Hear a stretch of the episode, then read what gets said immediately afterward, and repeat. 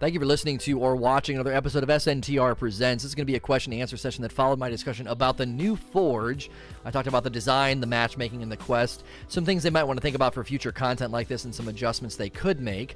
If you're listening to this on iTunes, Google Play, Spotify, or watching on YouTube, I'm probably live right now, twitch.tv slash say no to rage. If you want to come hang out and be part of these discussions live, you could probably do that right now. I start every day at 7 a.m. Eastern, and I go until about 5 p.m. Eastern. So it's a big chunk during the day where a lot of you watch my content. You could come in and say hello. A lot of people have been doing that lately. So I thank you guys that have been stopping in. So I basically said I like the new design of the Forge. I wish the boss was a little bit harder. I didn't like the questing. I don't like having to come all the way into the map to initiate matchmaking and would like to see them give us the ability to matchmake from the director. That was essentially the gist of my talk. That's the that's the cliff notes. Velvet Hippo with the first question. What do you think are some of the best weapon perks? I mean, I think one of the best weapon perks in the game right now is is feeding frenzy. Uh, because you don't have to land crits. And that's one of the draws and the appeals of the new Pulse. The new Pulse, you can get Feeding Frenzy Rampage. And generally speaking, a Pulse, you're going to be hitting crits because of the design of the weapon and how you're typically going to use it. I would think you're not going to struggle to get consistent, uh, you know, critical hits. But if you know, if that's something that, that sometimes you get out of sync with or you mess up, Feeding Frenzy is a fantastic perk. Rampage is also a, a, great perk, and, and to some degree, Rampage is better than it's ever been because of the Rampage spec mod that you can get from Ada.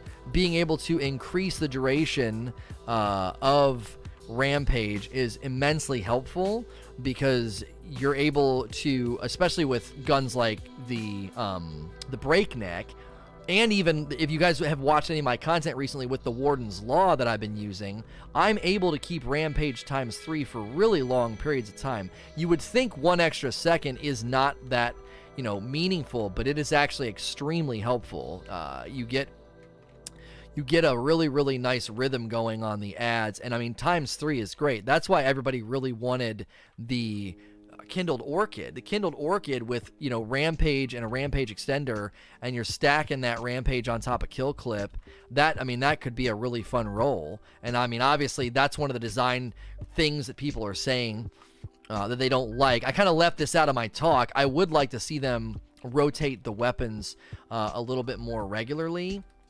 they uh, unfortunately are rotating the weapons in pairs. So if you want to grind for the machine gun or the auto rifle, I mean you're you are out of luck for a couple weeks now, um, both last week and this week. I think it'd be cool if there was one gun from every forge each week. So three guns. So let's say one week it would be machine gun and then sniper and then the bow.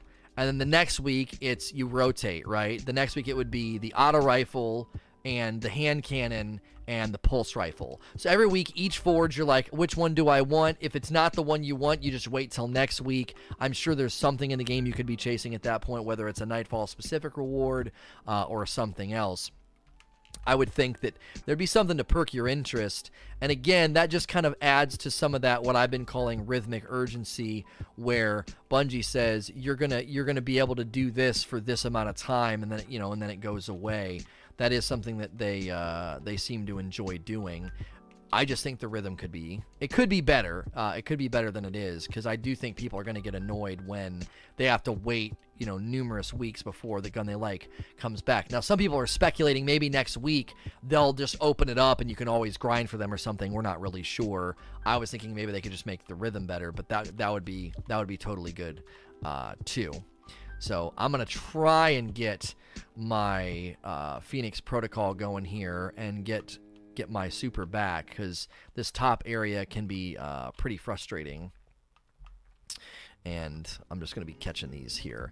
Uh, Avenge86, uh, Avenge86 says, was just reflecting on the state of the game and watched some of your uploads uh, this time last year and you were surprisingly positive about Curse of Osiris in your initial reactions video. In hindsight, what was the turning point that made you feel the game was in trouble? Well, I, th- the thing is, is I'm I'm easy to please a lot of the times with content like that. I think it's like I can go see a movie like Transformers and not get that upset at the lack of drama and and and you know great script and everything else. Like I can watch a movie like that and not I don't go in with expectations of getting like Oscar worthy performances, Oscar worthy directing and cinematography. Um but that, you know, and that that kind of helps me enjoy a movie like that the thing that the thing with Curse of Osiris, I think that over time really reared its head.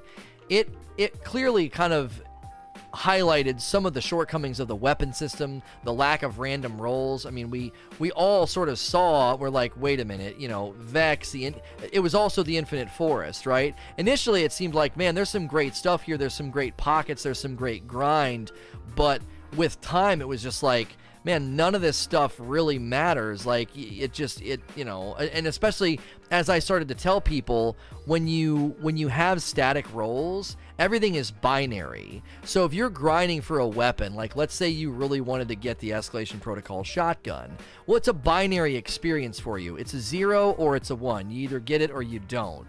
There's no dance, there's no there's no pursuit, there's no there's no nothing, right? And then what ends up happening is, is if you have really good RNG, you're suddenly really not interested in the content. Bad RNG, you're interested in the content in a way that almost feels forced, right? Well, I, I have to keep running this. And then if your buddies get it, they don't want to run it with you, and then you're kind of the one with the bad luck, right? So Initially, Curse of Osiris just felt like a nice value add, pretty good quest. We didn't like the public space. We didn't like, you know, the public event. Um, but I think with time, the weapon system, the lack of random rolls, just a lot of that really reared its head as being very, very value deficient in the content. And again, my position on things changed over time. Like the more I interacted with the community, uh, the more I kind of saw we, you know, we need we this game needs help I'm trying to get those stupid seeds, and I because they fall off the map. I was trying to I was trying to get them because he, he wasn't he wasn't coming over the ground for us to get the seeds. Um, that's a bummer because it's a guaranteed 10, and I only I didn't get them all. I didn't get them all. So we'll run another one, and we'll probably get the uh, we'll probably get the from just the regular guys. He teleports there to us after the first teleport. I'll do less damage to him than initially since we're matchmaking and the guy that we're playing with randomly doesn't know what we're doing.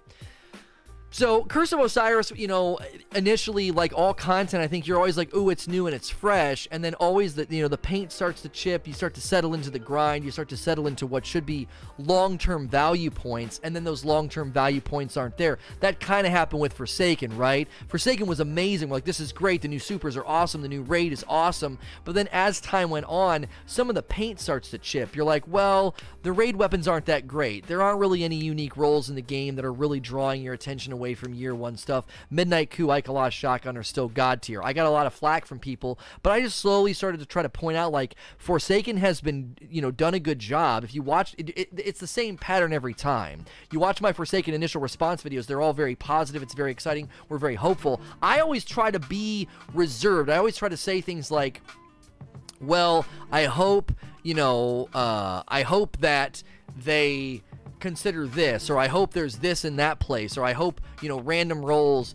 If you go back and watch my videos where people are like, aren't people just going to continue to use their year one weapons? Well, if you go back and watch my stuff, I'm like, I'm hopeful that Bungie can introduce new perks.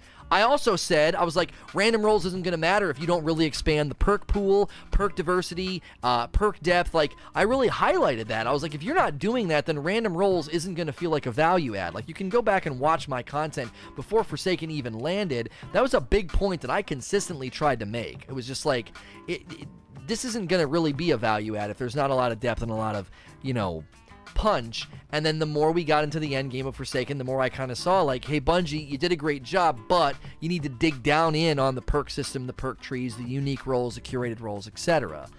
And they've kind of done that with the Forge. Again, initial impressions of the Forge, I've said are very good. I like it. I think it's cool. I like having a grind like this. I like having an intentional grind. I think a lot of people that didn't do intentional grinds in D1 are getting a taste for it for the very first time, right?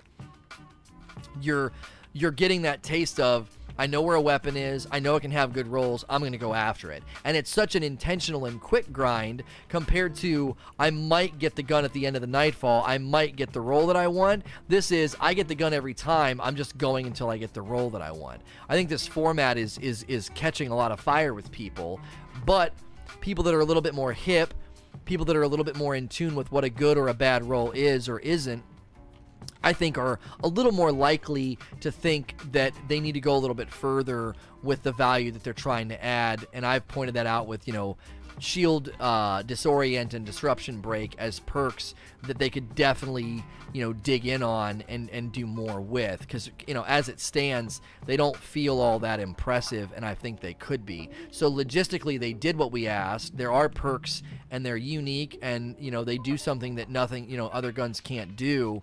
But without power behind the uniqueness it's just sort of like you know it's just it, it's one of those things where you're not going to be able to get I think that captured hardcore audience until you start really really investing in that long-term grind with the with the perks and the the perk diversity. So Tiger Pride. Lono, do you think Bungie dropped the ball in the most recent Forge? It feels very lackluster throughout the whole encounter. I mean, I, your your question got your got got your answer in my segment. I actually like the new Forge. I mean, you saw me dying a bunch. Uh, you, you know, this guy is going up there, so because he's going up there, you know, I'm I'm coming down here. I kind of had to pivot. So if you're matchmaking, you kind of have to sync up with the team, or you're gonna run the risk of of failing because you're not gonna have enough people killing the blue guys to keep the timer going. If you're not keeping the timer going, you know, it'll run out. You also have to have people making sure that they get you know decent aim to to keep the to keep the balls up at the top. Like there's a lot going on in this. I think this is significantly better than the other forges. I think my favorite is still going to be the EDZ one mainly cuz it's just an easy it's just easier. If you're getting into a loot grind and a loot circle, I mean that's essentially what you're going to go for, right? You're going to take the path of least resistance. That's probably why all the, the, each forge has different gear and honestly the you know probably one of the more sought after ones the orchid as well as this pulse rifle people are people are going into those those forges for them. And the Nessus Forge, uh, the Gofanon Forge, and this forge are uh, are clearly uh, challenging and take more time. So we only have four out of twenty slammed up there. I don't know if this guy doesn't really understand what he's supposed to be doing since he took my position. so again, matchmaking could be a little bit frustrating. You know, it's tough up there though. He might just be dying like I was dying. You can get in a pretty bad rhythm up there, and he, he that could just be happening to him. He could just be having a bad, a bad, you know, run of bad luck. So I like the Forge. I don't expect everybody to like it. I don't. I, you know, some people might say, you know, ah, I'm not a fan. You know, I wish it was, I wish it was better. I wish it was more challenging. But I think it's a good one. Uh, Sasquatch, or no, I'm sorry, Zekin Squanch says how does the forge work? What power level do you have to be to do it? You have to unlock it through quest steps, and then the recommended power, I believe, is 610. And by the end, I believe the boss is 630, and the encounters are like 625. Um, that's that's kind of where I would I would place it as far as like the order you need to do stuff and what you need to do. Um, you know, make sure you're at least in the I would say 16s. You know, if you uh, if you're like 6'16, 6'11, you should be fine. Uh, Absorb Zero, what do you think about the roadmap? I think logistically speaking, the roadmap is totally fine. I think it's totally fine. I think a lot of people are having to adjust kind of their their expectations with okay, here's what's going to happen, kind of here's what we can expect, etc., etc., etc. a lot of people are going into this content and then coming away from it saying, "Oh, it's not enough," but if you look at the old format, in my most recent video, I kind of give thoughts on the annual pass and the drip feed. I just say that I, I think it's better. I think it's it's far and away better than getting a DLC that you burn through really quickly, and then you're kind of like, okay, I'm done, and now what? I'd rather have something kind of perking my interest each week. Now, again, I'm going to continue to echo my point of concern that if you don't really add power, if you don't add unique stuff, um, then people are going to lose interest even faster. Uh, he, does he spawn over top of us here? Oh, right there he is. There he is. So now his simulation seeds will drop on the ground for you. I didn't need seeds anymore. So just a little tip if you're watching this or you're listening, we're in the new forge, uh, and the if you get the the Hydra to come like a couple teleports to the middle, then he will uh, drop the seeds for you. If you kill him out over the top, he drops the seeds down in the hole, and they do not go. they do not go to the postmaster. Ghost with a brand new Prime sub. Uh, welcome. Thank you so much for subbing. Rougarou Boogaloo, New Forge Who Dis. Do you feel the lackluster boss after the more challenging ball throw mechanics in the New Forge lessens the excitement for the New Forge? Yeah, I kind of left that out in my response to the most recent question. I do wish the boss was harder. I don't understand why they didn't do something with the shield mechanic. Again, I swore I saw pictures of this forge with those little shield cubes that are from the Garden World Strike. Uh, I, I, they could have done that. They could have shielded the Forge every once in a while and made that a point of frustration. Uh, the Forge itself is better. The boss is lackluster. Um, so it's disappointing that it's supposed to be endgame and he doesn't even feel like a strike boss. He he doesn't even feel like a public event. He feels like a public event boss, like pretty weak. Um, so Jalen for Prez. What do you think of the idea of guild tabard kind of thing like in WoW and probably other games where you could rep your clan with your custom colors and emblem, allow for a little more customization?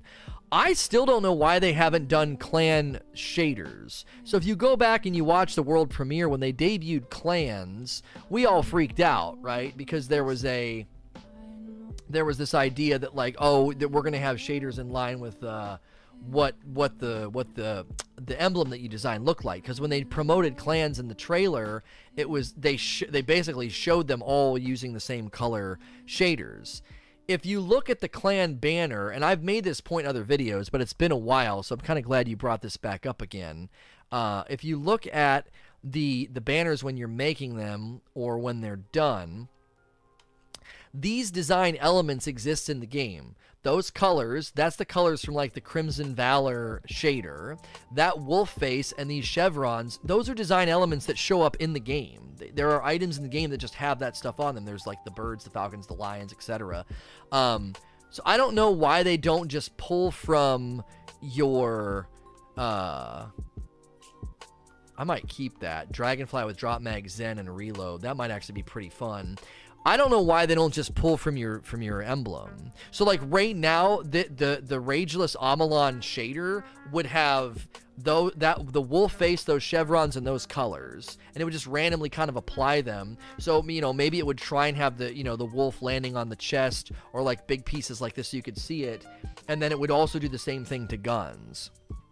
And then it could do the same thing to create an emblem for you. So you could come down here, pick your pick your your emblem from your clan, and it would just do the same thing. It would pull those design elements from the banner. Uh, it, it's they're already in the game. They just need to assign it to location so that it just kind of copy pastas your your design choices on your shaders and then on your emblem. So this isn't a huge deal, but I feel like man, this is this would be an easy win for just a cool thing they could do. But we're so far down the line, I don't think we'll ever get anything like that. Avid 7. What if each season, each activity got a loot refresh? Uh, example, Escalation Protocol, Infinite Forest ra- uh, raids. Yeah, I think I think that's probably coming in the future. I wouldn't be surprised if uh, I wouldn't be surprised if the future annual pass does that you have all these pockets in the game now. So by this time next year, when they're doing another annual pass, you've got the Infinite Forest, you've got Escalation Protocol, you've got the Blind Well, you've got the Three Forges. You have all these pockets that you can say, okay, the bosses are going to be different, the enemies are going to be different, there's going to be new loot, right? That that could be a that could be a, an easy easy win uh, for the community because we're already familiar with the content. It's easy to grind it, and the truth be told, the other the other pieces of content didn't get uh, in their in their heyday, if you can say it was a heyday, they didn't really get a whole lot of engagement. So it wouldn't feel like the Forges maybe, but like Blind Well, a year from now, Escalation Protocol a year from now, I don't think anybody would be like, "Oh, this is recycled. This content's so old and boring." I think a lot of people would say, "Oh, wow, we haven't done this in a really long time. This is pretty good." I even said they should do that with the uh, They should do it with the NPCs on the different planets. Bring all their guns forward, give them random rolls, and then kind of how like Ada, you go to Ada and she has weapons that cycle each week. You go to Devrim Kay, and each week he's got two weapons that you can like grab a bounty from and grind for as much as you want. You grab the bounty, you do it, takes a while, kind of like this, and then he spits out an old fashioned, and you do it over and over and over again, just getting old fashions all week until you get the roll that you want. If you did that on every planet, that's another big win for the community. You're just taking an existing sort of pocket and and piece of the game and just investing in it. Bishop X says the forge weapon grind seems very similar to the skeleton key weapon grind in D1, but a little more streamlined. What's your thoughts and which do you prefer? Okay, here's the thing. The skeleton key grind was segmented like this, but the reason I didn't like the skeleton key grind is there were layers of RNG. Okay, so like you would run strike after strike after strike with your buddies, and you might get you might get nothing. You might get you might not get a skeleton key, right? And then when you finally get a skeleton key, you might not even get the weapon to drop. You go and you open up the chest, and nothing pops out. Or you get the grass skirt, right? When I was doing the Imago loop. Then when you finally do get the weapon, you might not even get the roll that you want. So there was like three layers of RNG there that I felt like were unnecessary to the grind. I feel like they could have done a skeleton key from every strike that you complete. You do five strikes, you get five keys, that's five chances. Now you got to go run the strike five times, and there's still RNG layers there to kind of keep you in the fight, right? You're still going for the Imago loop that you want. You're you're not getting the Imago loop, you know, two or three times out of the five. And then the two or three times out of the five that you do get the Imago loop, you don't get the role that you want, right? So this is this is again, this is where I think they've made a smarter pivot now. And that's why I like the idea of them saying we need to say here's a weapon, here's how to get it, right? There is something that keeps popping up in my task manager right now when I'm having the struggle with my bitrate called QT QT web begin begin e process like what the frick is that? I don't even know what that is. Qt and then another space qt web begin e process if you're listening to this later we've been having some issues with bitrate. That's why i just sat still for a really long time just now because i was worried we were going to drop frames. It's past. Oh that's quicktime iTunes. Yeah, it's. I think that might be what's what's running in the background. Like maybe QuickTime or iTunes is trying to update. Again, Windows updates I think triggers other software to do stuff. I don't want to close it. I don't know if it uses QuickTime. I don't know if, if OBS pulls or runs anything from the video codecs or QuickTime. I don't know how any of that works. It could be Apple checking for updates. I don't even. I didn't even know I had iTunes or QuickTime on here. I wouldn't be surprised if that's what it is. Nothing uses QuickTime. I'll I'll maybe consider closing it later. I don't want to do it during Q and A. I've I've already disrupted Q and A just now, so I'm just gonna take the next question. Robbie Hamburger, do you think the forges should be unlocked for secondary characters once you make it to the first? Yeah, I've already I've already gotten this question. I think that um, I think it should be account wide. It should be account wide, especially as tedious as the quest is waiting on public events and stuff like that. Uh, Lord Gibbons, what are your thoughts on Destiny le- leaning more into the RPG role uh, roles, like a healer? Do you think they should go completely down that path with subclasses? I think we get a cool interpretation of that, if that's what we want to call it. Like you play a lot of RPGs, and that's what you know they do. They have healers, they have tanks, they have DPS guys. I feel like um, it's from QT. Oh, it's something that Chrome is doing. Interesting. So it's not QuickTime. Okay. So I, closing it could mess with Chrome. I don't know. Um. Anyways, yeah, I th- I think we get interpretations of this. Like uh, a a well of Radiant subclass is a healer. You know, Way of a Thousand Cuts is focused on being you know DPS. Um, void you know void void titan shield is is like a support class you know? So I, I feel like we get pretty good interpretations of this. I don't know if i want to go down like rigid you know oh you're a healer and you got to stand behind us and you got to do this this this and this. Like the reason i like the way that they have it set up with with this being like almost like its own interpretation is I still feel like I'm primarily playing a shooter and then I have abilities and things that can affect the way that I support the team or come up with strategy.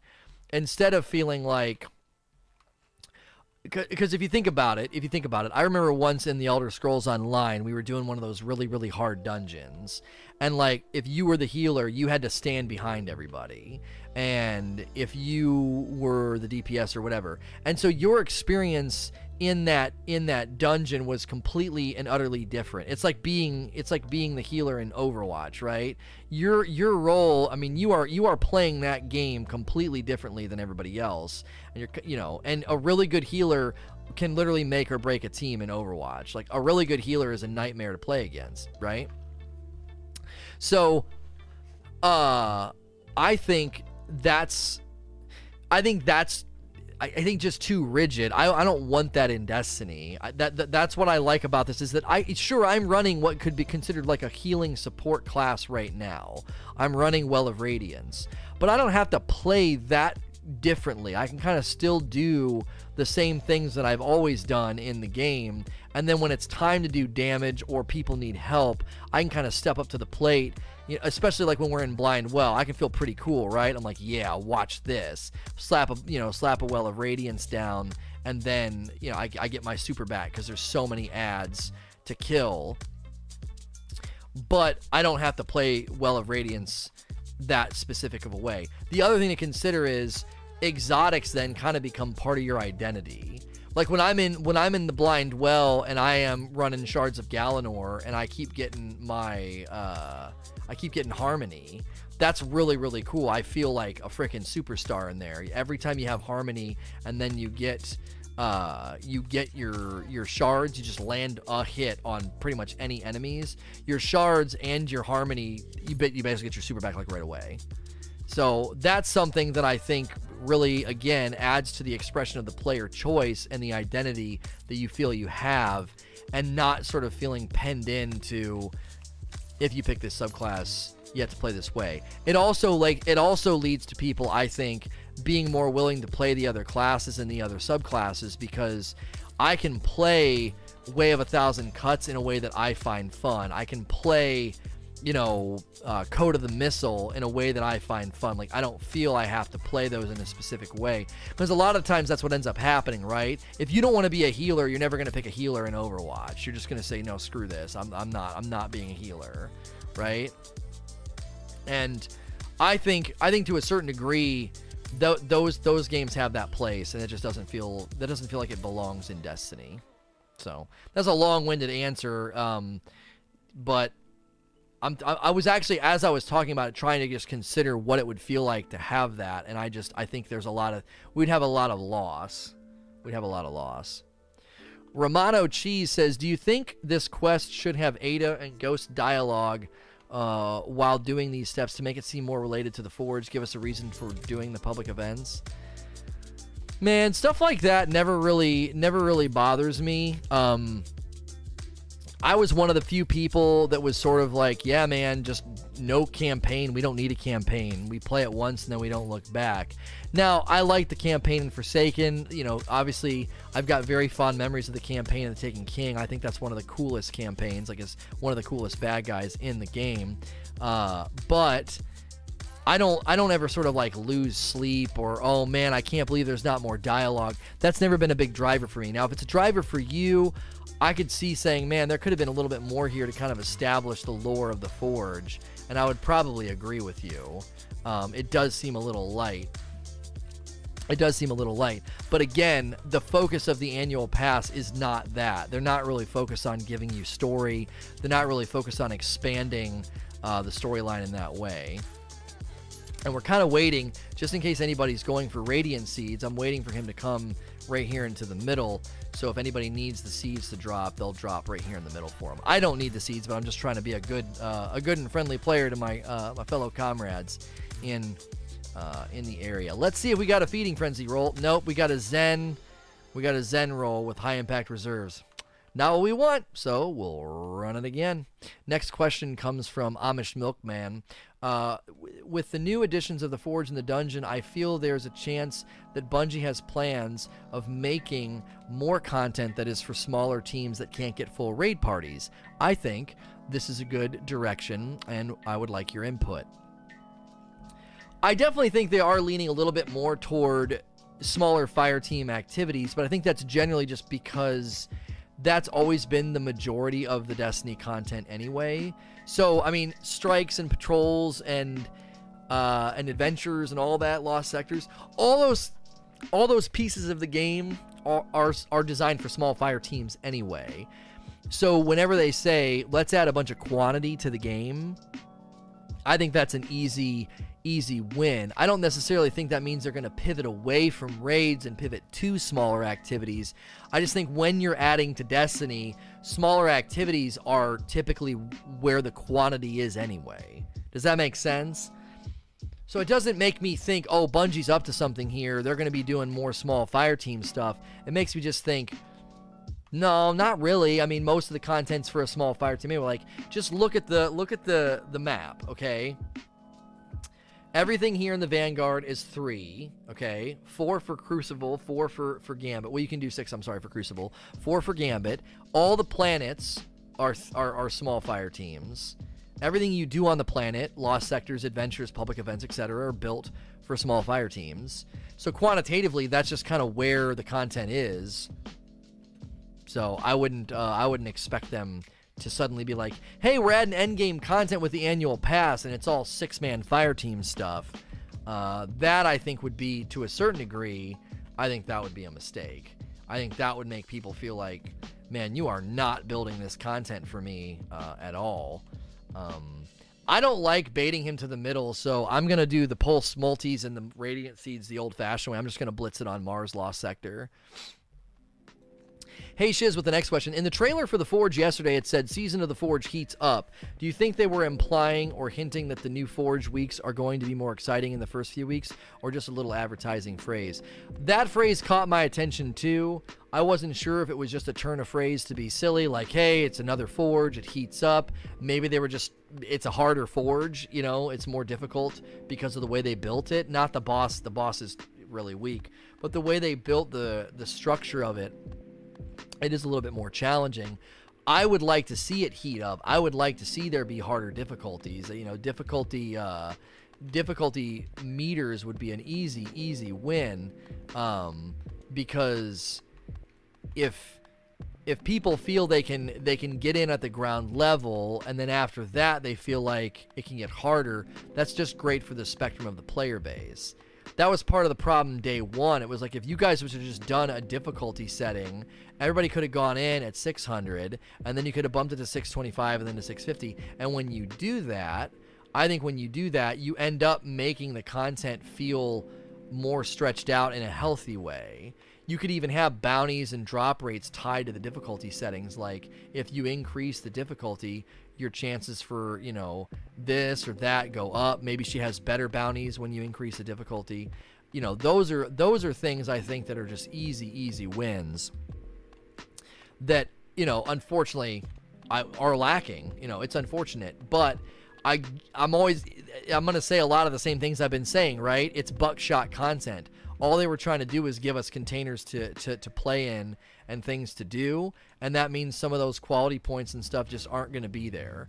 You know, they just maybe they didn't have time. Maybe they you know, it was just they couldn't finesse the content. They couldn't do difficulty settings. Now that might mean they do something similar to that they've done to other content, right? Each week it changes. Maybe next week, maybe Niobe Labs is going to completely change all of it. I mean, we don't know, right?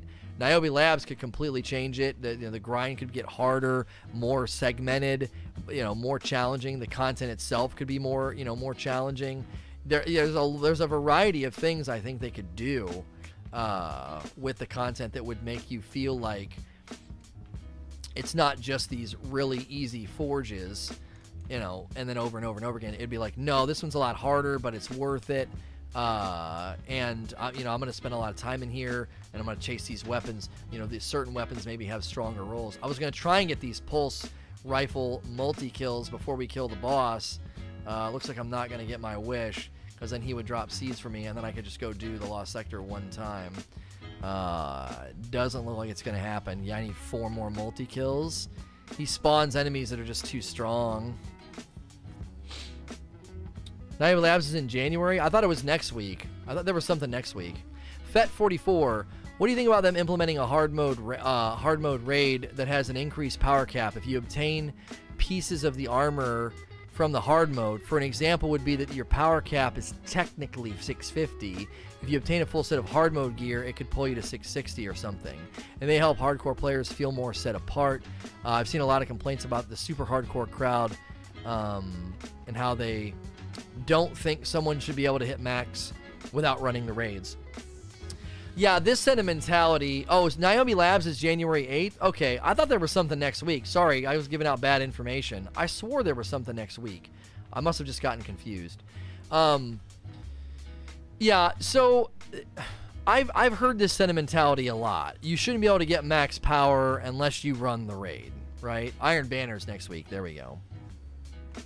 And this sentimentality came earlier in the life cycle of the game. During Destiny 1, after the April update came out, they you know, people said they shouldn't have done one-to-one infusion. You're, you know, it's too easy to get max light. The real thing I think people should have been saying is, man oh man, this gun and that gun are so awesome. I can't believe you guys haven't tried to run the raid yet. You know?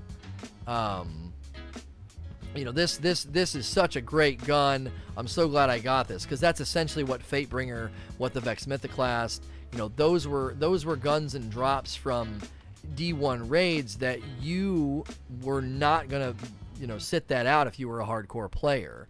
Well, Kingsfall did not have Kingsfall did not have good good drops. So nobody prided themselves on their drops. Nobody was like, "Oh my gosh, you have to get this gun." It was this is a means of getting max power. And so that value shift in the community, I think, has led to people focusing on what I think. And again, I'm not telling people how to play, but to me, it's like you're focusing on the wrong thing. I'm not telling you what to focus on. I'm not telling you what to focus on, but I feel like you're focusing on the wrong thing. You're saying, oh man, I got max power, and now these guys got max power. Max power is not interesting anymore you know, what if the raid? I mean, and they kind of did that with the 1K voices in this new raid exotic, right? If you have that, nobody else can get that. You know, you feel pretty dope. You feel pretty good. And I think they need to go a little bit further. You know, raid guns need to be more unique. You know, man, the the the roll on that shotgun's cool because it's trench barrel, right? Outside of that, you don't really feel the need to run the raid. Yo, that scout, I've never seen that perk on a scout. What is that perk? oh, it does X, Y, and Z, and it's actually really nice. If there's range combat, you know, like Shattered Throne and stuff, it's actually really, really strong. It's really, really good in the end fight. But that's just not happening. Nobody's nobody is going into the, either raid, Last Wish, or Scourge of the Past and coming away with something that is a must-have. And so then you focus on power level as your rite of passage. Um, and if power level's a rite of passage, I just get confused by that. This is another thing that confuses me about the way people argue. If it's a rite of passage and it's such a huge value point that you feel is cheapened by other people leveling up easily, I don't necessarily understand that given the behavior of players. The behavior of players communicates something entirely different. To me, the, the behavior of players is this is just something to get out of the way. I, I just want to be done with this. People hit the, the max level like week one, week two, and you're like, but and then you're trying to protect the integrity of that grind and that process. Why? D- you didn't do anything, and so many people game the system anyway. You know. It's hard to tell people the only way to hit max to do end game uh, raids and end game content because it's the end game content. You should have to build your way up to get into the raid and grind it to finally hit max, and then that's your trophy in a sense. Um, yeah, but again, Jewish Rye, it's a loot-based game, so I don't know. Wrath of the Machine kind of did that. I think it kind of brought back that idea of dude. Genesis Chain is such a great auto rifle. The, you know, the Chaos Dog Dogma is such a strong scout. And then it made people want to go run Wrath of the Machine. I don't know. I feel like loot incentives are better than leveling incentives because leveling is just it, when I'm running around, okay, and I'm doing content, I never once am like, dude, the fact that I'm 650 right now completely changes my outlook and my experience. I could come in here and swap out a piece of gear that that makes me lower than 650 and the game doesn't feel any different to me unless I go into content that has a delta, right? If I go into content and I'm under leveled, that's the only time the experience shifts. Well, eventually you get above the delta and then no longer feel any different, right? What makes me feel different in the game is running running geomag stabilizers, running chromatic fire, running Phoenix Protocol, getting feeding frenzy, procking trench barrel, you know, shooting a twin-tailed fox. Those are the things that really land on and change your experience, right? That's if if that's not happening, right? If that's not happening, if you're not having that experiential shift according to loot, then what exactly is the mo- is the motivator and the driver? That's why I harp on random rolls, really strong perks, unique perks, curated rolls, all of that. Like I really harp on that. The reason I harp on that is that's the true end game chase. That's the true loot pursuit. That's what really because and again, I'm not telling you what to prize and value, but if you prize leveling and infusion, it I don't understand how you could prize that because it's over and done with so quickly and it doesn't change your experience. I don't know anybody that's running around with a big grin on their face and like, oh, this is so awesome, dude. 650, what a rush. No, they're like, dude, Chaos Reach, oh my gosh. Blade Barrage, dude, nice job. What a good melt. Look at the damage I'm getting. That's typically what puts a smile on your face. The first time you use Thunderlord, you're like, dude, the Thunderlord, man. You know? I don't know. I think that's pretty universal. Origami. Oops, I went to the wrong one. Sorry. Uh, would you like to see Vex Hive themed armor make a glorious return? I know every raid has themed armor, but nothing really lets us wear our enemies as trophies anymore.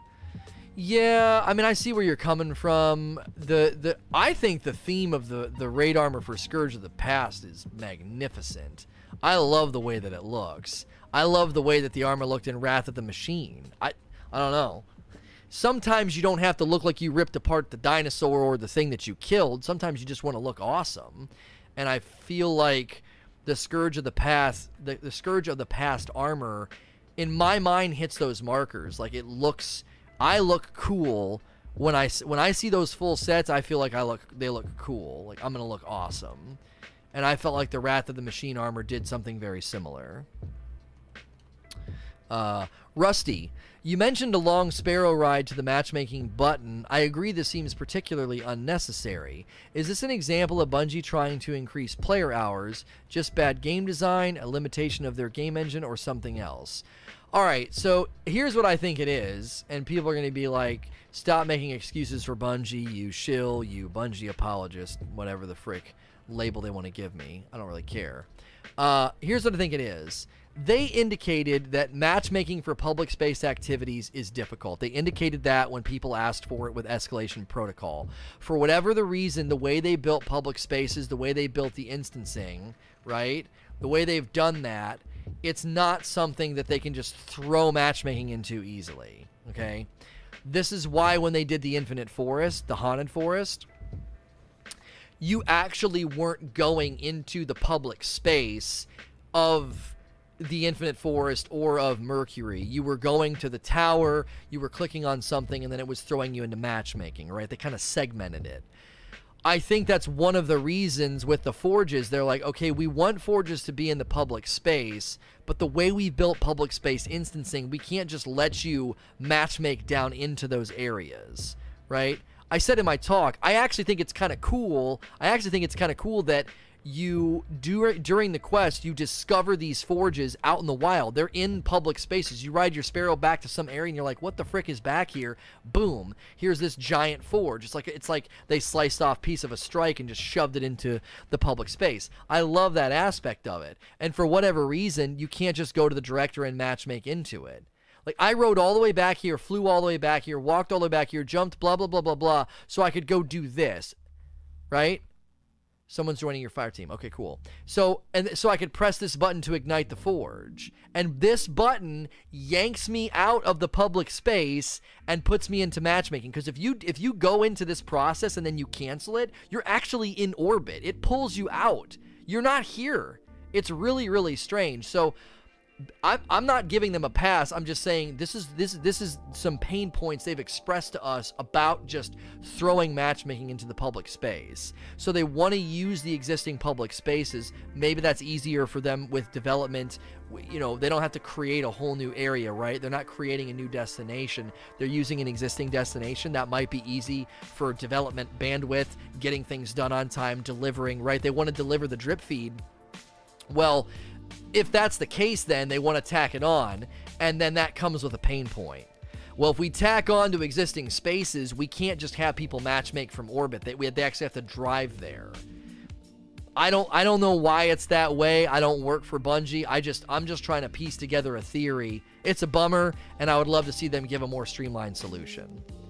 Uh, Saving Annihilator what would you recommend for a loadout for the special terminus mission for a solo run? Also, do you feel this quest was Bungie trying to lean hard into the hardcore grind aspect of the game? I mean, putting extinguish putting extinguish in a in a mission is is pretty brutal. It's pretty brutal. Like I was taken we were taken surprised by extinguish. We didn't even know that was a modifier. We basically were just like we basically like let's get in there man let's get in there and do this and somebody ran ahead they got physics they died and we got kicked to orbit. We're like what on earth? Uh, we, honestly weren't ready for it. We weren't expecting it. My recommendation for your loadout would be if you've got the hammerhead use the hammerhead and then throw on telesto. Hammerhead's a nice machine gun. It's void frees up your exotic slot and then that that enables you to throw on telesto. That's what i would do.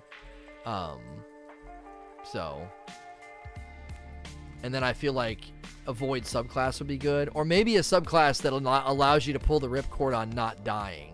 You know, if you've got a subclass that you know when things get bad, I can pull the I can pull the ripcord on this and and pop my super and be safe, like a Well of Radiance or something. You might be tempted to do a Devour Warlock build, but Well of Radiance is a, is a, is a nice uh, safety precaution, especially in the final boss fight. Devour might be better though because you're by yourself.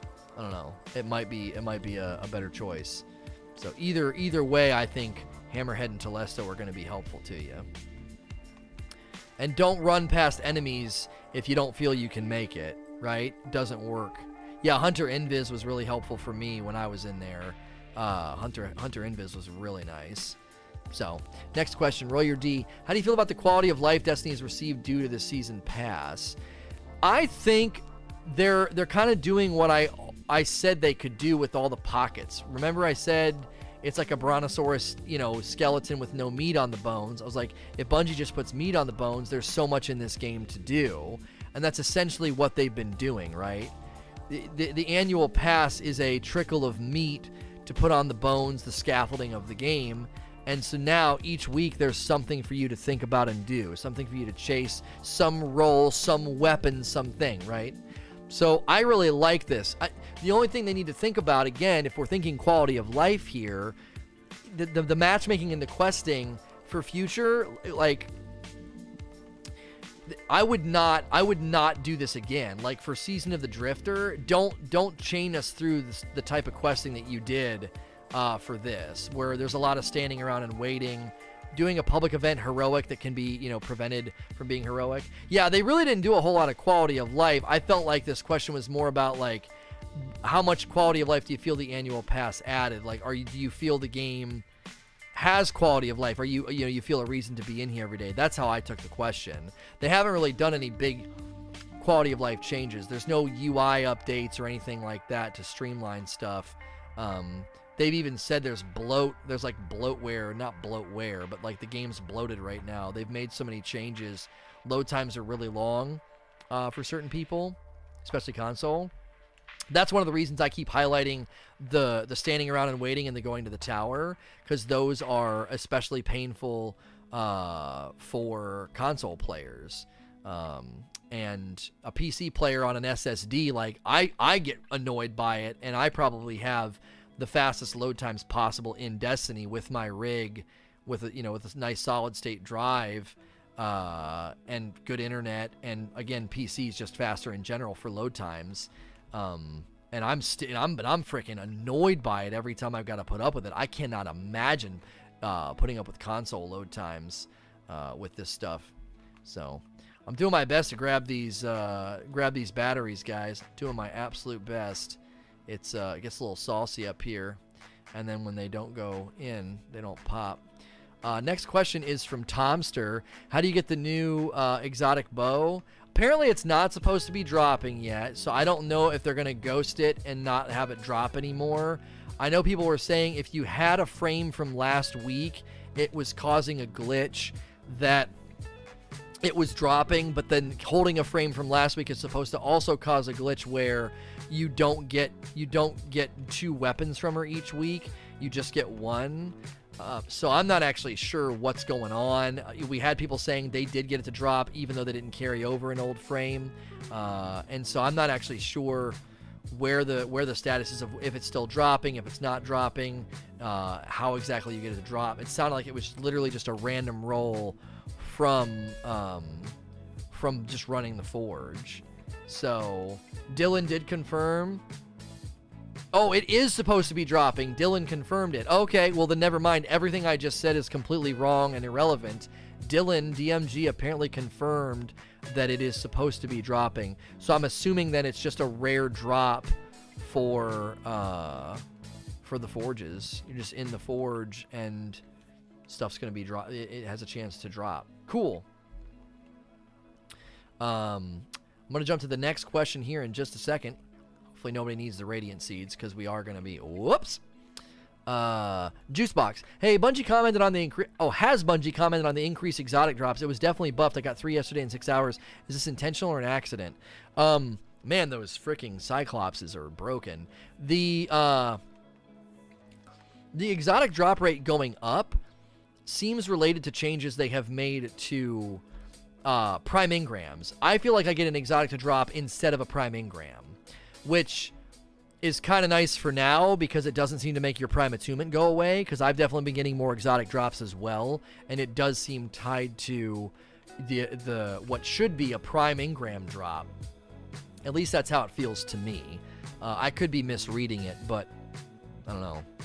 That's what it, that's what it feels like we got a snot we got a snapshot kill clip basically I don't think you want the gun unless it has uh, feeding frenzy Feeding Frenzy is basically the role that you want to get on it. Feeding Frenzy is uh, is the unique perk because there's not a lot of uh, there's not a lot of uh, Feeding Frenzy in the game right now. Warden's Law and this gun and then uh, machine guns are it.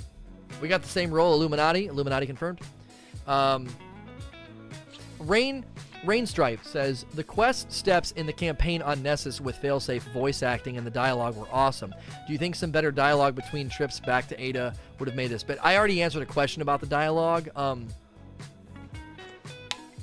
I don't prize it that much, and if you prize it, great. But I don't think that's the focus right now.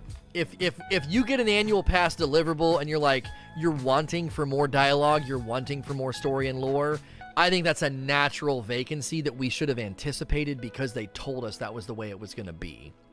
So I'm not uh, I'm not at all hung up on it. Uh, mistakes made says what type of RPG elements will be implemented in D3? No, I have no idea. If anybody's telling you what's going to be in Destiny 3, um, they're blowing smoke. No one knows.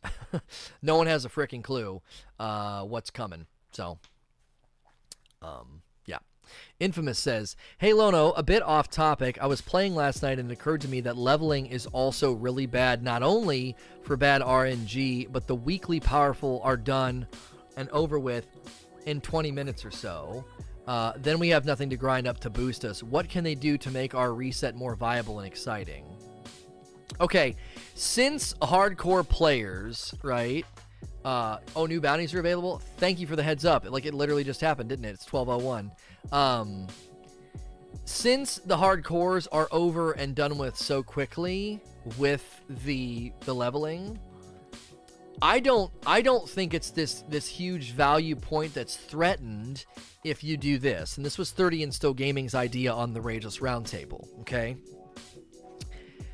Mike said, Mike said, I don't know what that alert was. There was just an alert in, in, game about something. Mike said, why don't they just set an interval like, okay, so let's say you do two strikes and you get a powerful, and then three strikes and you get a powerful, and then it settles into a rhythm. Every four, maybe five strikes, you get a powerful drop. Oh, it was about the third forge. Okay.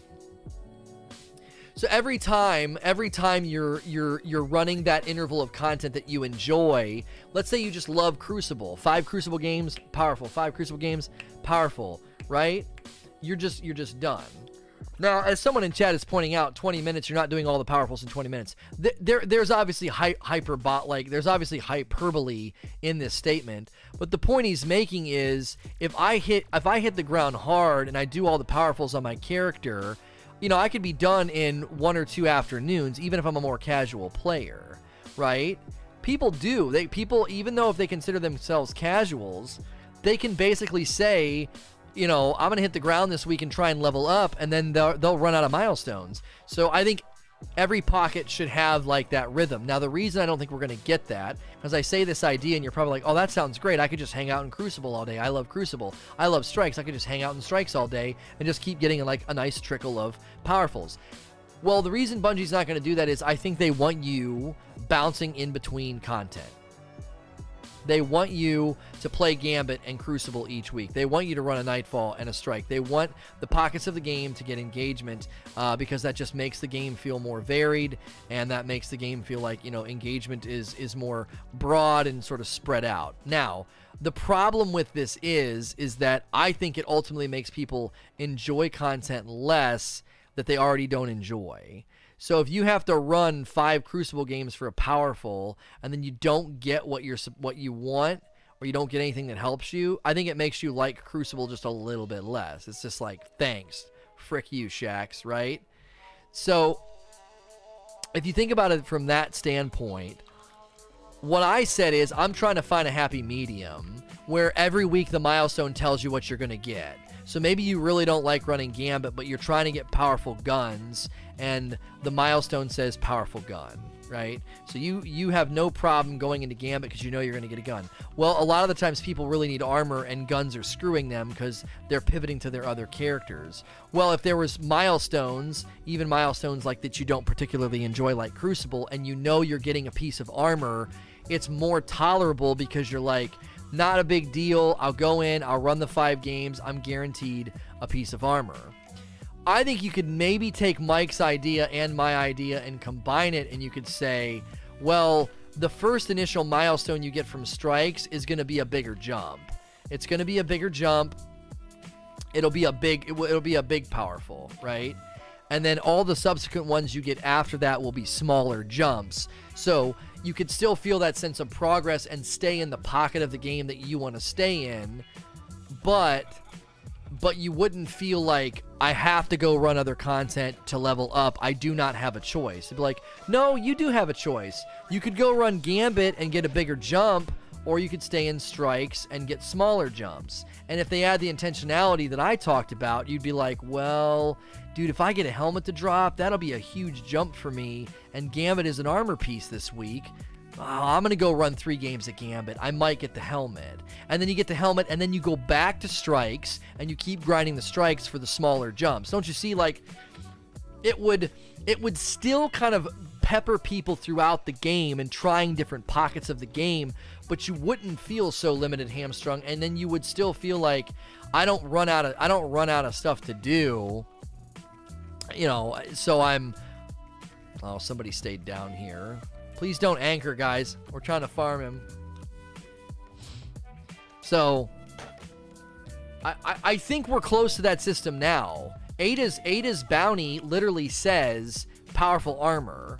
Like it literally says powerful armor. So they've already done it to a certain extent. They've already said, you know, here is here is a milestone where every week you know what you're getting from her and if and if that's if that's the thing you need if that's the thing you need right then and there then you're going to focus on that first get the armor drop hopefully you know get a bump in your in your in your power level and then you can pivot to the other milestones. And then obviously you're de- you're depending on luck and some other things you know? Somebody wanted to see the the the, the pulse rifle. There you go.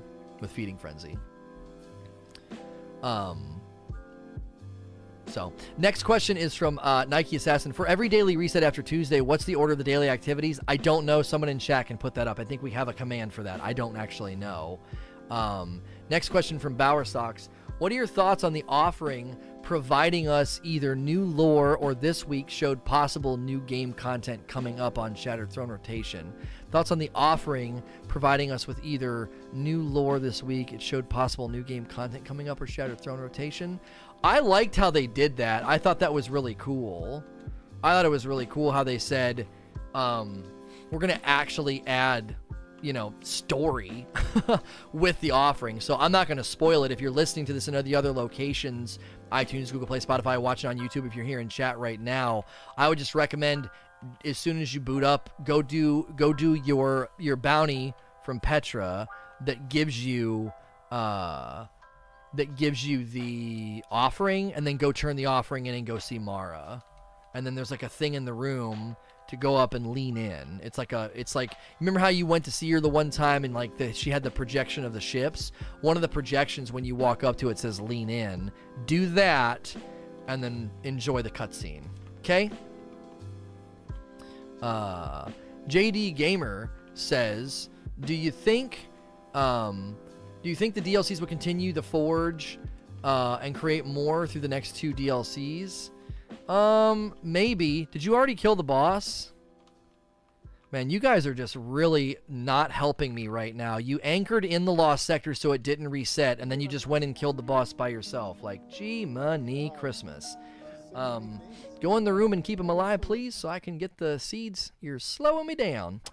Um, I don't know. I don't know if the forges are going to keep getting new treatment. I mean, generally the pattern with Bungie has been they use they use something like blind well um, they use escalation protocol, they use whatever, and then they kind of leave it, and then they might bring it back later. I don't think Season of the Drifter is going to do anything with the forges, if that's what you mean. I don't think Penumbra is going to do anything with the forges. I don't think that's a, I don't think that's a thing they're planning on doing. I think each injection is going to kind of be, be its own, its own ethos and its own theme. That's not going to be related to the last. Like Season of the Drifter is meant to invest in Gambit in some way so, uh, Northern Kitsune says, Hey Lono, do you feel the augmented weapons from Ana should be for a specific weapon type for all the loot pools instead of a weapon from one loot pool? Instead of the weapon from the Dreaming City loot pool, you get an auto rifle from all the loot pools. I mean, you said loot pool a lot in that. I would say intentionality is always is always good as long as there's RNG with random rolls, right? So the forge grind is fine, right? You have intentionality. You know what you're grinding for. You know what you're getting. You are getting the pulse rifle. You are getting the bow, like whatever it is you're going for, right? Intentionality is fine if if there if with uh, like RNG like that's why I say like random rolls is just a natural it's just a natural extender and an organic extender of playtime because it's up to the player to decide how much value they want to place on a given a given roll or a given gun or whatever. Like whatever it is you're going for, it's just up to you. How many times are you willing to run this content for, you know, the god roll? So the augmented weapons, the the the value's thin as it is, right? It's an extra perk option. It's not an extra perk. It's not an extra mod slot. It's an extra perk option. Okay cool. Um, that is so random and so risky. Like you may invest the time in doing it. Now, thankfully, they're not that difficult. The biggest problem with the augmented weapons is it costs modulus reports, or mo- is it modular reports or modulus reports? Modulus reports. It costs reports to buy them. So, like, typically, I'm saving those and using those to grind for the the forge weapons so that I have that you know that intentionality of you know getting those drops. So I'm I'm taking a currency that has value elsewhere and using it on something where you just get anything. Um, I like them because you can target a weapon from a specific pool. Now, see, somebody said that on my YouTube. Explain that to me. So, if I go to her right now and I look at the augmented weapons, how do I know where the loot pool, where it comes from? if I completed on that planet, is that what happens, or are there or are there augmented weapons that tell me to go to specific places? You can. I got a God roll, uh, retold tale from the Dreaming City augmented weapons. See, I didn't realize that you could do that, so maybe there is some value there. One is for Gambit, one is for Crucible Vanguard. They should be labeled. They drop from what the quest step says. Two HVTs in Gambit will drop a Gambit weapon. Oh, I understand now. It's related to the quest step. So I've been I've been misrepresenting that con to the augmented weapons a little bit. That's why people were correcting me on YouTube. Only a couple people corrected me because I don't think anybody knows that. Like if it was if I was just in a blatant error, right? If I was in blatant error, I think people would have been more quick to jump on me and correct me but almost you know nobody's saying anything guys make sure you're not alt okay i was gonna say make sure you're not alt tabbed um, when we're going to the tower. Uh, yeah, okay. So I this is what I think about augmented weapons. Even now, realizing that I was ill-informed about them, I think what makes better sense is to rotate the augmented weapons and pick ones that Bungie thinks would be a good fit for it. Okay, so I should be able to go to her and then like the Waking Vigil can't get Dragonfly, but the Waking Vigil has some roles on it that people might want. So it'd be another rotation, right? I come in here and it says Waking Vigil, right? This is a Vanguard weapon. Uh, this is Destination. So does that pull from that destination? So could I get an old fashioned? No, an old fashioned's not in the new loot pool. Uh, that's Gambit. That's Dreaming City. That's Crucible. So what is Des? Does Destination? Can I decide to go to a planet where I know a certain weapon can drop? Because that Destination ars- arsenal might be helpful if you want to get the weapons from Ana Bray, because you could do that on Mars, like intentionally. Um, I'm curious about that. Oh, Destination is bad. Huh. We'll have to see. I I definitely think it needs more work. I definitely think it needs more work. Mars doesn't have any year two weapons. Oh, ignore me then. Yeah, I forgot about that. That's another reason to bring those weapons forward. Uh, Kamikaze. With the strike in the quest having Extinguish on, would it have been better for some solos to have matchmaking? Uh, I got it done, but it was tough. I mean, I think the pushback and the comeback is going to be its endgame content. Endgame content difficulty is acceptable, and you know, we want we want things to be challenging and funnel you to playing with other players. Now you might say, I I don't I don't line up. My schedule doesn't line up right now with other players. Man, there should be solutions for me, for me, right?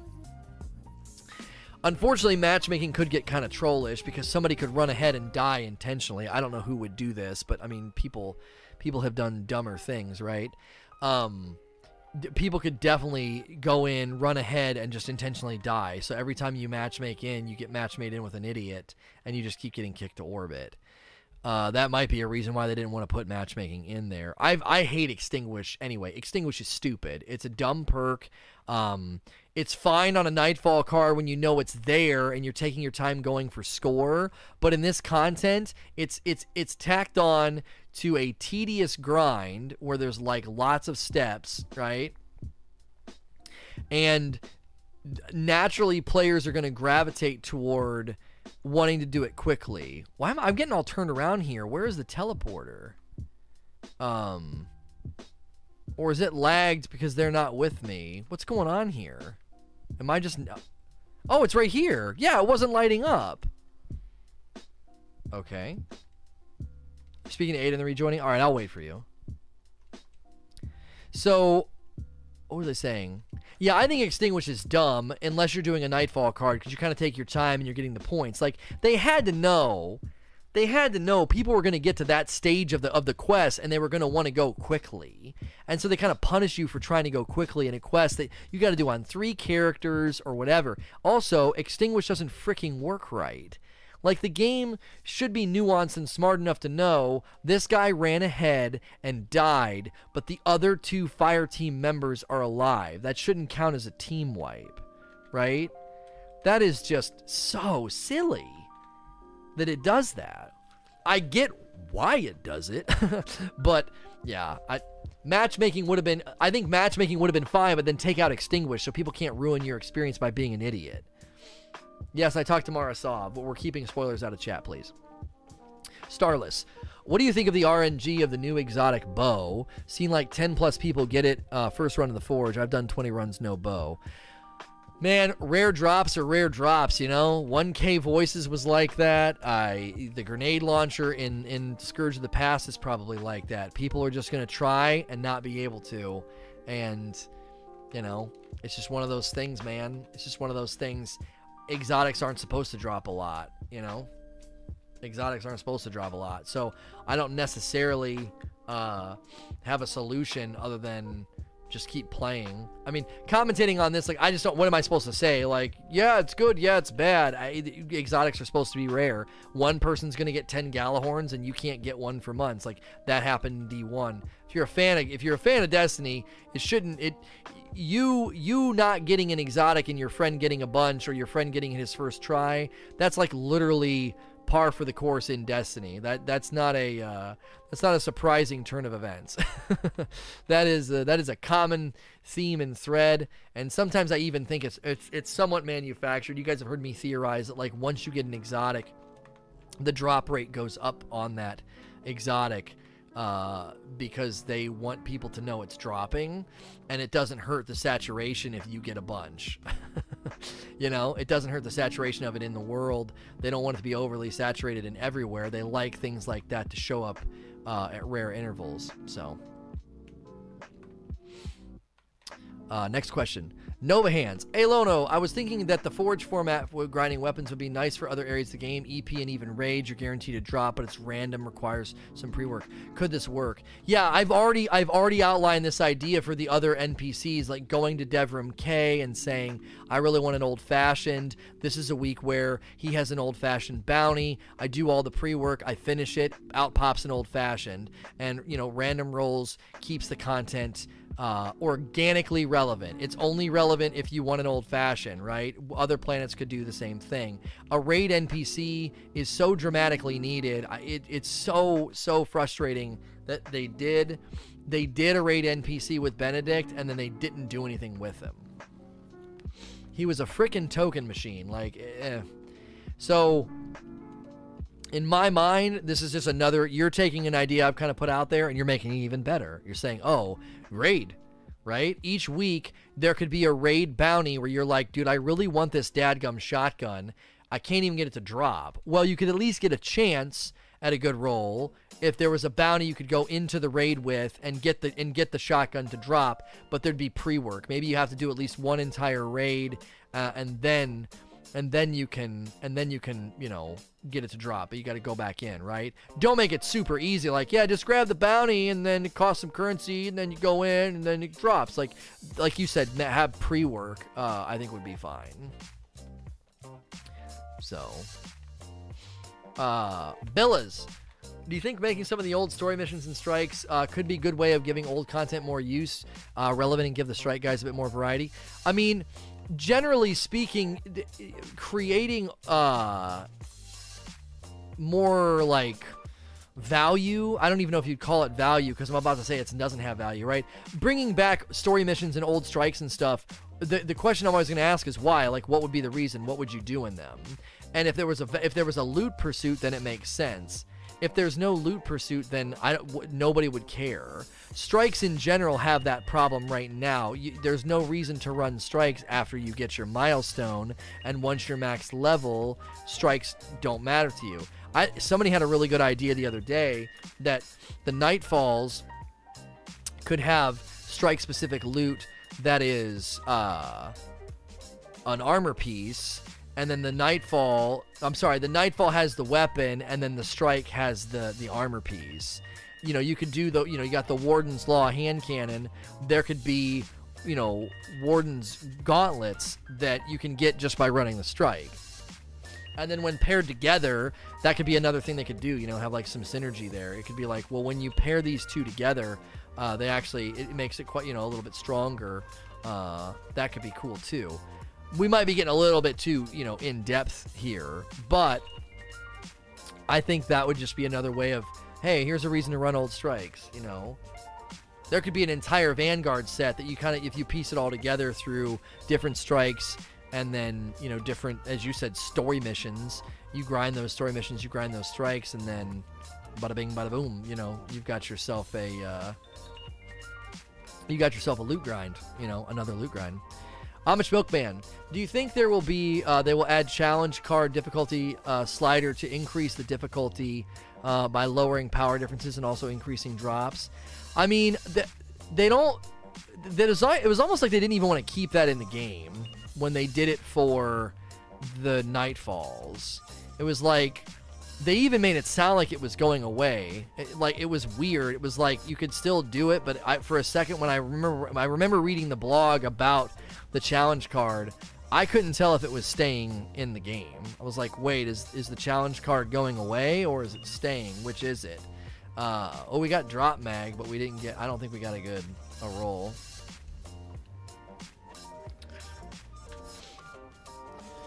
Uh so I, yeah, for whatever reason they they moved away from they moved away from giving us difficulty, you know, different difficulties in strikes and they did the same thing with the nightfall and they did the same thing with the raids and i feel like that theme and that shift is now touching all content here's here's new content here's new stuff to do no no change in difficulty it's always kind of the same uh, loyal uh, ASF says, "How how would you see Mara Sov Oracle offering this? Re- yeah, I saw it. Yeah, I saw it, and I recommend everybody check it out.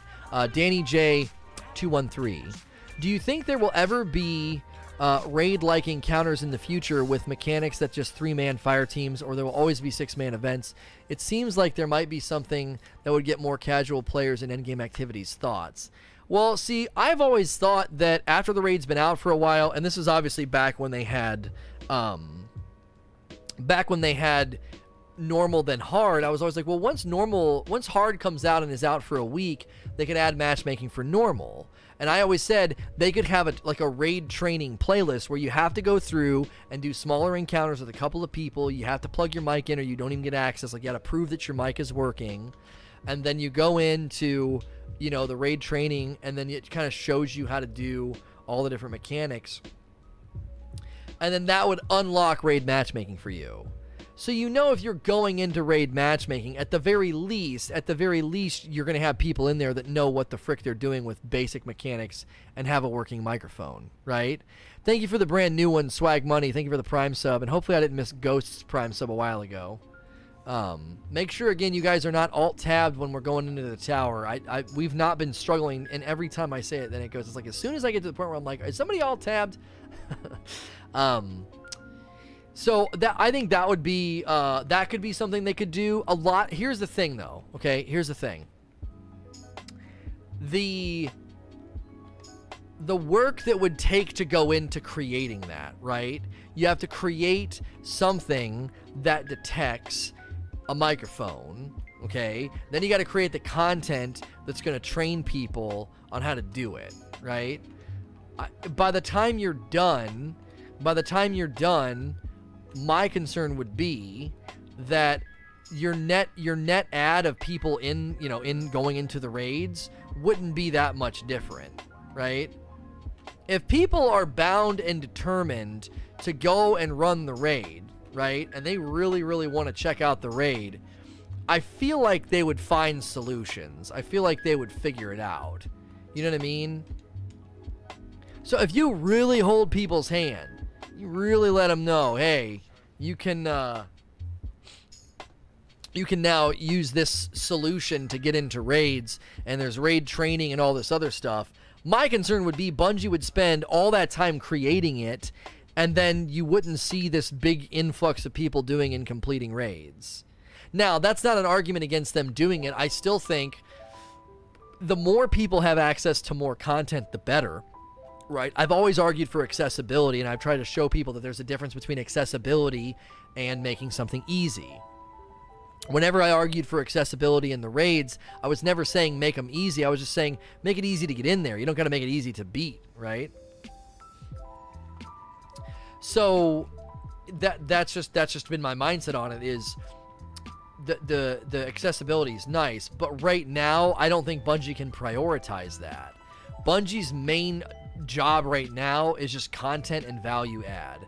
Content value content and value add. Just be adding both content and value. Boom boom boom boom boom boom boom well, we could spend all this time developing this raid training playlist and getting people more people into raids, blah blah blah blah blah blah, blah. and then what what where does that line up in like the spectrum of well, how much ad is that going to be for the community at large? I don't think a ton. Let's run the Earth one because it'll be easy to get the multi kills there, the seeds, and I need modulus reports because we're getting low. Um, the next question comes from Mad uh, Madden Madanog says, "Hi Lono, here's an idea: exotic gear sets, sets of legendary armor that match the aesthetic of exotic armor, but then when the set is complete, it either enhances or augments the exotic perk. I always found it weird how some exotic looks off with other sets of armor." Yeah, I, there's that's a lot of work to give you aesthetic freedom. I don't like uh, ornaments are cool. Ornaments are cool. I'll, I'll give you that but sometimes I get concerned about like let's just think about Skullfort and the ornament they added for Skullfort that makes it look like Daft Punk. Um, I'm actually I, I, love it and I wear it, but there's a part of me that doesn't. I, I kind of cringe a little bit at that, and I don't mean cringe in like the way all the cool kids say. I'm kind of like, eh.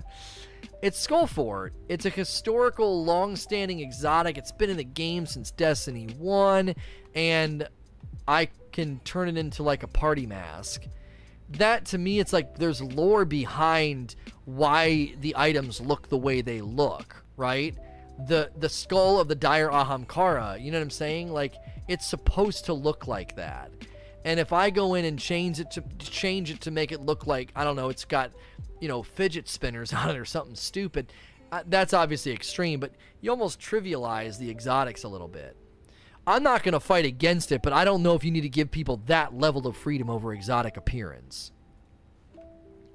Uh, Chow of All Sows says, I would have liked to have seen something like the Division had. Each strike has a more difficult version. Nightfall with rotating gear for each one. One Nightfall will give a random hand cannon, gauntlets, helmet, and it rotates either every week or a couple of days. Thoughts?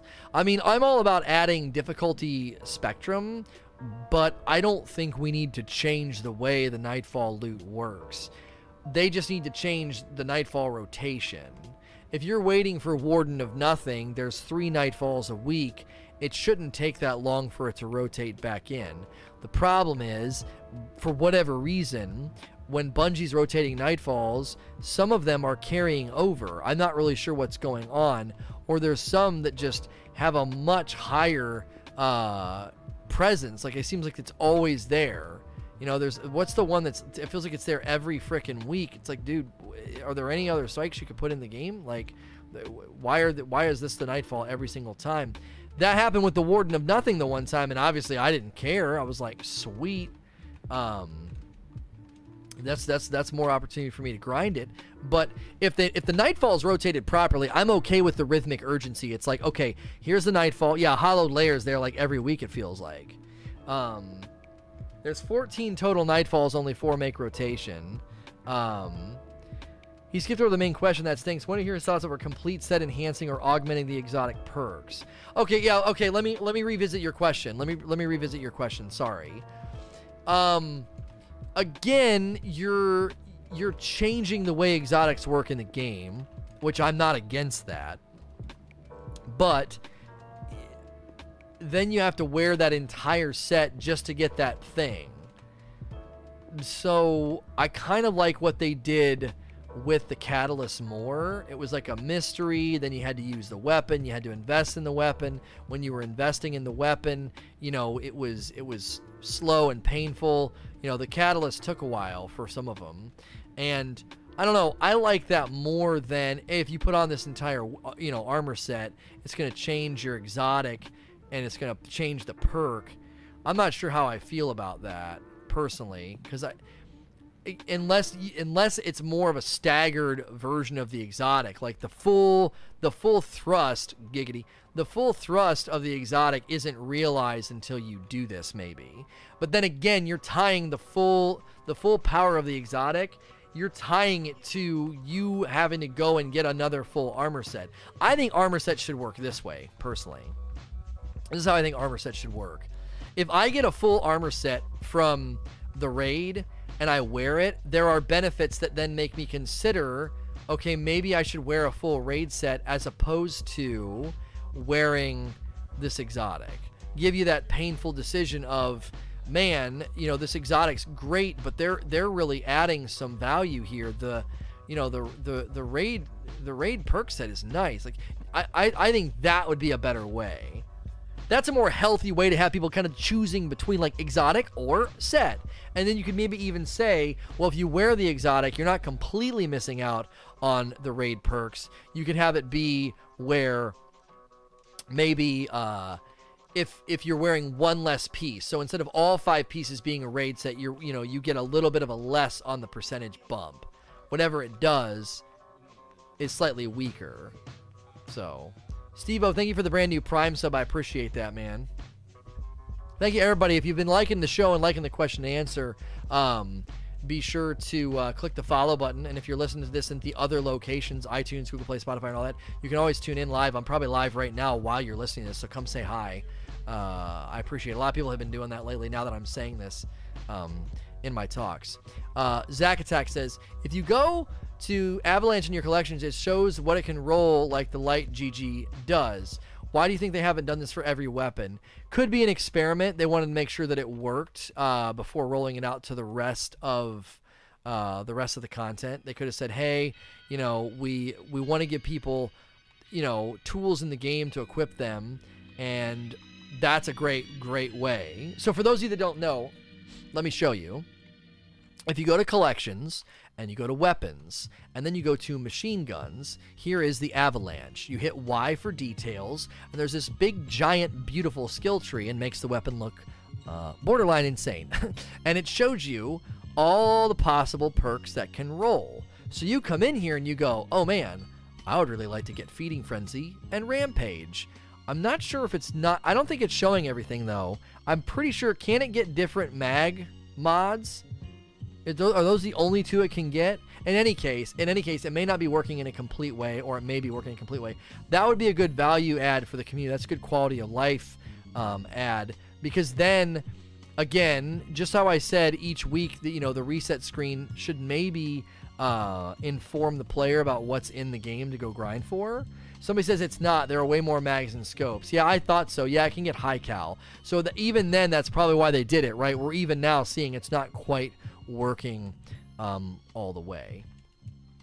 So, uh, I get too hard. Says, do you think adding guided game specific weapons or armor and the weekly drop would increase guided games player pool? The sad part about this question is I've been getting a lot of people asking about guided games. So I know there are people that want it to be um, a reality. They want guided games to be better and to work. And so it's sad that m- my answer makes me sad because I don't think guided games will ever have a ton of people in it. And my answer has been the same uh, every time this has come up. It is impossible, I think, at this point. Impossible is a strong word, but I'm going to go with it. I think it's impossible at this stage in the life of Destiny to fill the funnel with the right players. Okay? You want at least at least I would think half or 30% of the people going into guided games to be experienced, knowledgeable, and good players, right? Let's say 30%. You want a good chunk of people in there to help and, and, and to take people through. The problem with how established the franchise is, most of the people going in there are not experienced and don't know what they're doing. And the people that do know what they're doing have zero reason to go in there, not because there's no loot or incentive or motivation, but because they have their solution. They they've they've figured out how to navigate LFG 100 that that 100 website 100.io.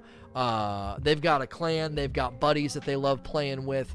They are in our Discord, you know, whatever the case may be they're they're never going in the funnel. So basically, you you have a funnel that needs tall people and it's all short people. So whenever you go to do a raid, you're like, we don't have any tall people, right? We need a tall person, and we have everybody here is a short person, just a bunch of lonos because I'm a short guy, right? Um, and all the tall guys are like, yeah, we don't really need to go in there. We already have our teams. We have already have our people filled out. So the equation just isn't getting what it needs to to, to fire on all cylinders and to work. The equation is not getting uh, the the foot traffic that it needs. And again, this saying this makes me sad because I know I'm right. I know I'm right. I know that's one of the main problems. Because anytime you talk to experienced players, they're like, I have no interest in going in there. I don't need to, right?